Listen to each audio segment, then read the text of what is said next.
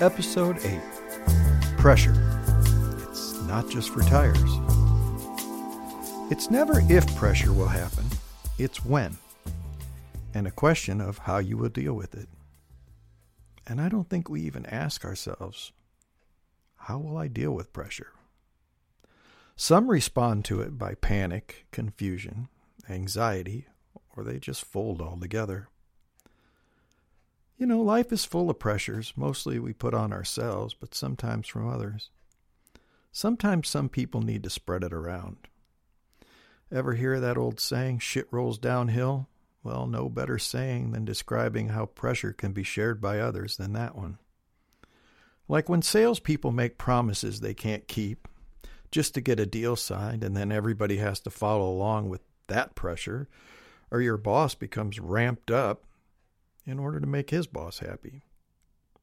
Or your partner about whatever they feel you might not be addressing, doing, or thinking about. The foundation of not being able to deal with pressure is really fear, uncertainty, the lack of confidence, and the lack of experience.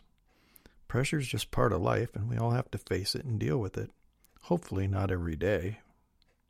With experience, it doesn't become overwhelming. And after a while, you trust you'll be able to handle anything that comes your way. I think the best way to think about pressure is just not to. It's just do what needs to get done. Then again, some people thrive under pressure. They need deadlines to motivate them, to complete whatever they need to get done. And I wonder what makes some people thrive and others crumble. I have a couple ideas. I do okay with pressure. Like when I'm getting ready to record a new CD, for example, I feel a lot of pressure at the start. Mostly to make sure the band sounds great, the songs come out good, that everything is well planned, mostly so I don't go over budget, and that everybody has all the information they need, especially my engineers. When I do do the work, the pressure gets less and less. It becomes manageable. In fact, maybe it's my ability to manage it that never seems to make pressure overwhelming. Whatever I can do to make everyone's job easier when we go to the studio makes the pressure of the outcome fade away. Here's a rundown of what my engineer needs so he can do the best job he can a schedule, arrangement sheets, tempo notations, and vocal sheets. I like to number the vocal lines on a song as we start to record so we can refer to that line instantly. And lastly, and most importantly, pre production meetings. It's to go over instrumentation, the number of songs, schedules, the vibe of the recording, and to share my expectations to make sure that they're realistic. As for all the musicians recording, they need a schedule, arrangement sheets, horn players need horn charts. They need an idea of what we're going to do when we get there, what songs we're going to do that day. We spend a bunch of time rehearsing the songs before we go to the studio so that when we get there, everybody has the songs down. Rehearsing in the studio is an expensive proposition and one I'd rather not face. The only thing that really changes are lead parts, I find. They change a little in the studio and usually come out way better than in rehearsal. As a musician gets ready to start recording, they're in a room separated by a large plate glass window from the booth. Now, the booth is where the mixing board and the engineer is. A musician records with headphones on, and he asks to have certain things in the headphones to listen to while he records. A click track is used, and that way everything is kept in time. The engineer has a mic so he or the producer can talk to the musician while they're in the other room. I think at that point, every musician has some pressure to get the best track they can. It's a different kind of pressure, and sometimes it's just nerves. But I think, aren't they the same? Maybe they are. No, of course they are. Nerves, pressure. I found over the years that can be addressed by simply helping with encouragement, suggestions, input, or affirmation about their performance.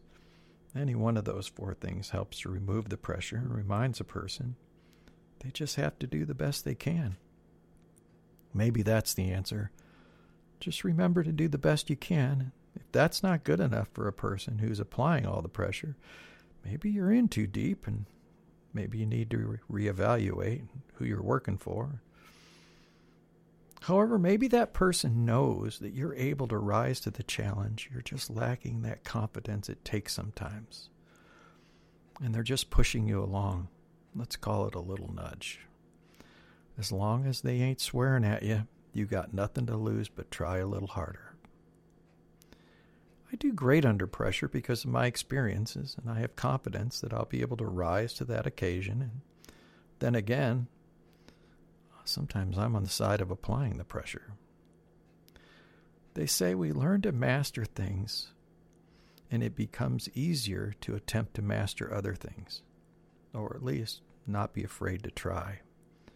You gain confidence in your abilities. And if someone is always pressuring you, then it's really up to you to see if they're just being an asshole or stepping way over boundaries. My partner asked me to do things. Why? Because she needs help with some things, and we're a team. And she reminds me of things because sometimes I forget. But at no time do I interpret it as pressure because it's not. There are some jobs that have more pressure than most of us could handle first responders, surgeons, armed service members but they go through extensive training to be able to perform under these high stress situations they're put in. That's not to say the guy at Jiffy Lube doesn't have pressures in his life. He does. But the difference is there's no training on how to handle the day to day pressures we all face. We just learn how to manage them, hopefully, and that comes from experience and having good mental tools to deal with issues and pressure. I always find it bizarre with guys who pressure their women into stuff, like becoming swingers or having threesomes. I had a friend years ago who told me a story that her husband kept pressuring her to have a threesome.